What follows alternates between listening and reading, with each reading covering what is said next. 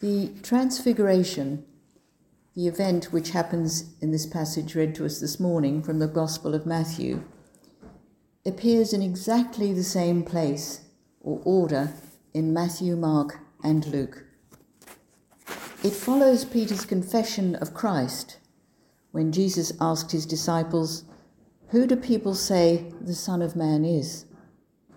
And it comes after Jesus first predicts his own death.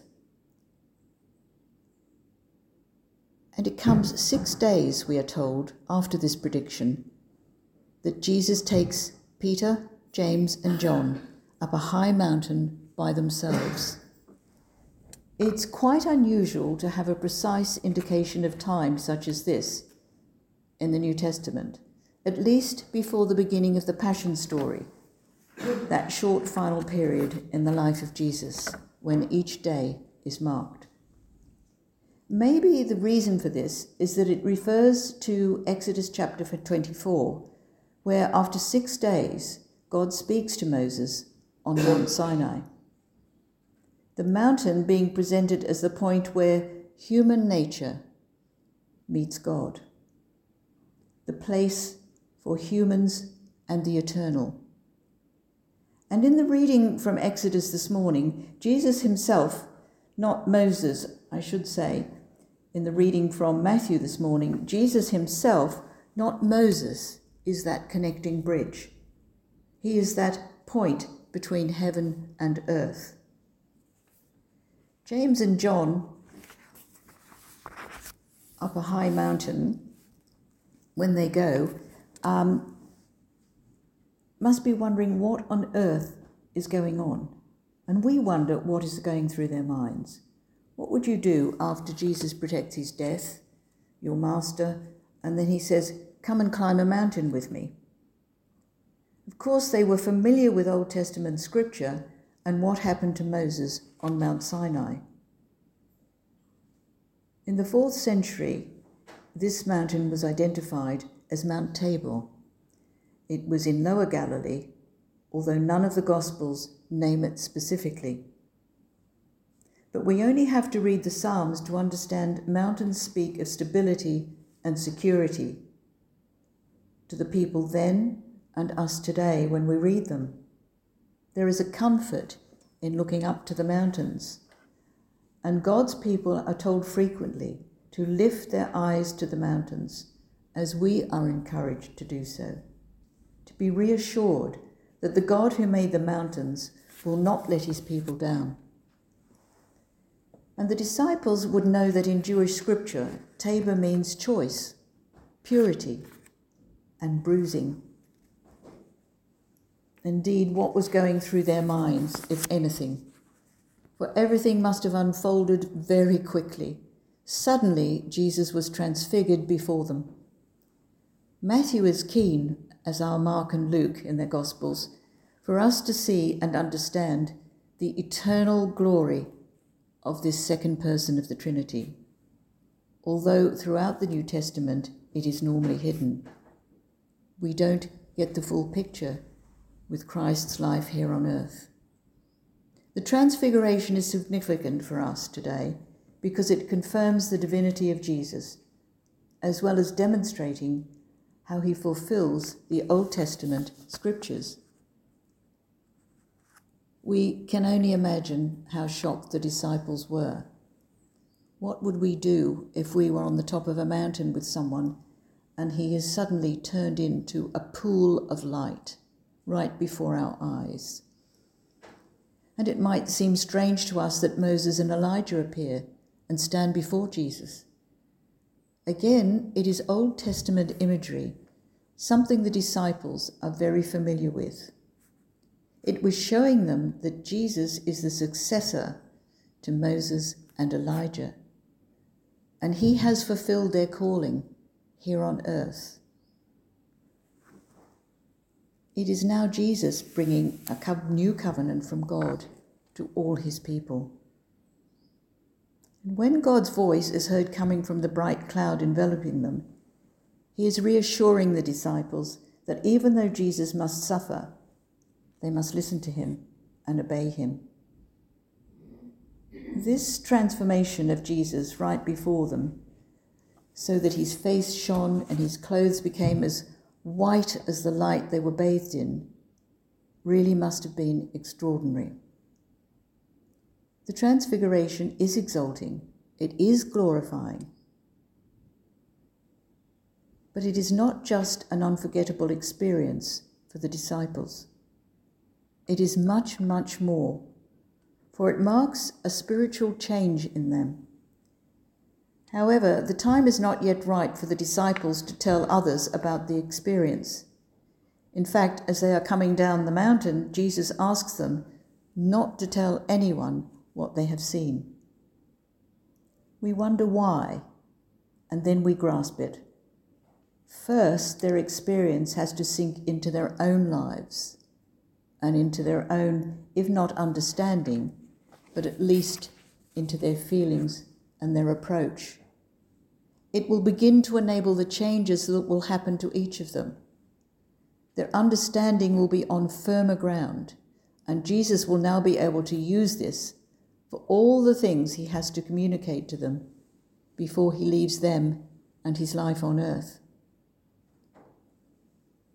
Most of all, they have to trust that Jesus knows exactly who he was and what he was doing when he entered Jerusalem to be betrayed, denied, tortured, and crucified. There are two important details here. Matthew tells us of this event to make the identity of Jesus Christ perfectly clear, because for the rest of his gospel, he's going to focus on the opposition to Jesus. Secondly, this passage is also about the wind of change blowing through their lives. Immediately before Jesus takes Peter, John, and James up the mountain, he tells them and the others he must suffer, die, and be resurrected on the third day. He will again tell them this after they come down from the mountain. That is, he will tell Peter, James, and John.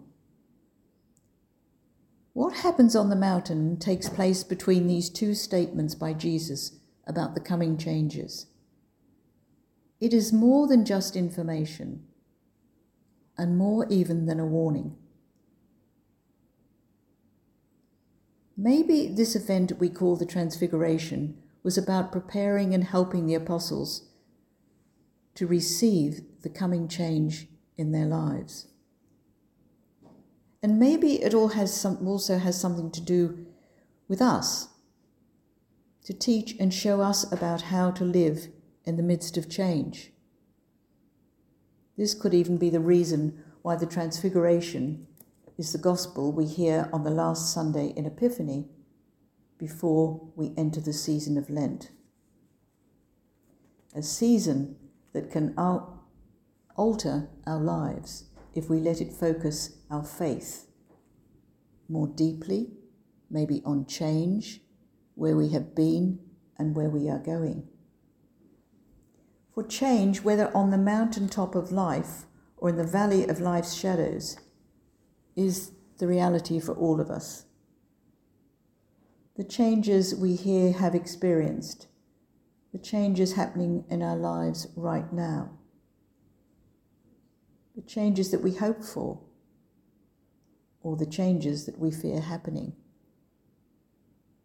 What handholds are here for us in the ever changing world around us, and for those things that are going on within us, or within our families? It is not about whether these changes are good or bad. There's no judgment there. What it is about is how we handle these things that happen to us, these changes. Sometimes sudden and sometimes coming to us gradually. There are so many voices speaking to us voices of the commentators telling us what is happening and what should be done, the voices of second guessing and fear, particularly in our newspapers and on the news programs. And I don't know about you, but I've never seen so many political programs suddenly sprout up where everybody is being asked their opinion of what is going on in the world. The voices of self doubt and self criticism, and all the would haves, should haves, and could haves. So many voices cry out for our attention, not all of them helpful. The story of the Transfiguration says there is only one voice to listen to. The voice of God speaks from the bright cloud overshadowing Peter, James, and John. This is my Son whom I love, with whom I am well pleased. Listen to him. I wonder if you remember that wonderful BBC uh, radio program that was on some years ago, probably many years ago. I'm getting very bad at judging time. It focused on various world events and discussed what if.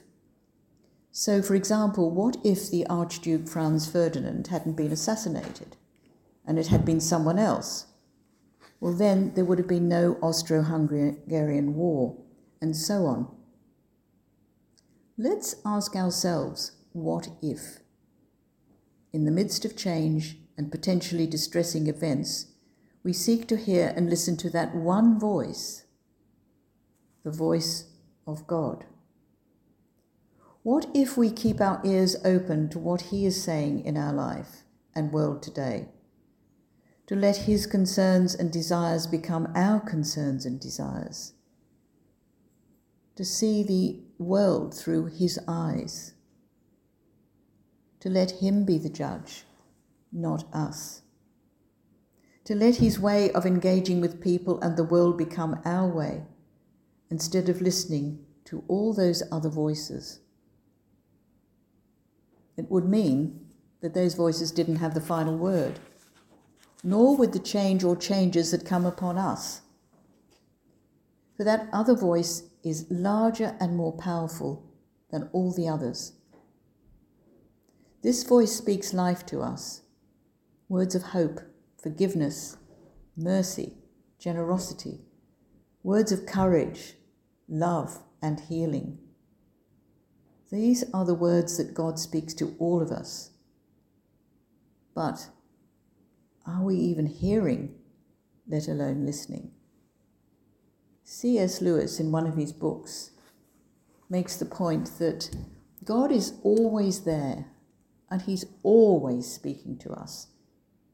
We not, might not always hear Him correctly, or we might not always hear what we want to hear, and we might not always hear when we want to hear but He's always there. And when we can't hear His voice, it's usually because it's us who have walked away from that voice. We can no longer hear it because we are no longer near it. We've walked away from it. We have all faced change or an event that has caused us to stumble. It's life, isn't it? sadly. The three disciples, Matthew tells us, fell down terrified when they heard God speaking out of the cloud. But Jesus came and touched them. Get up, he said. But it's more than just get up.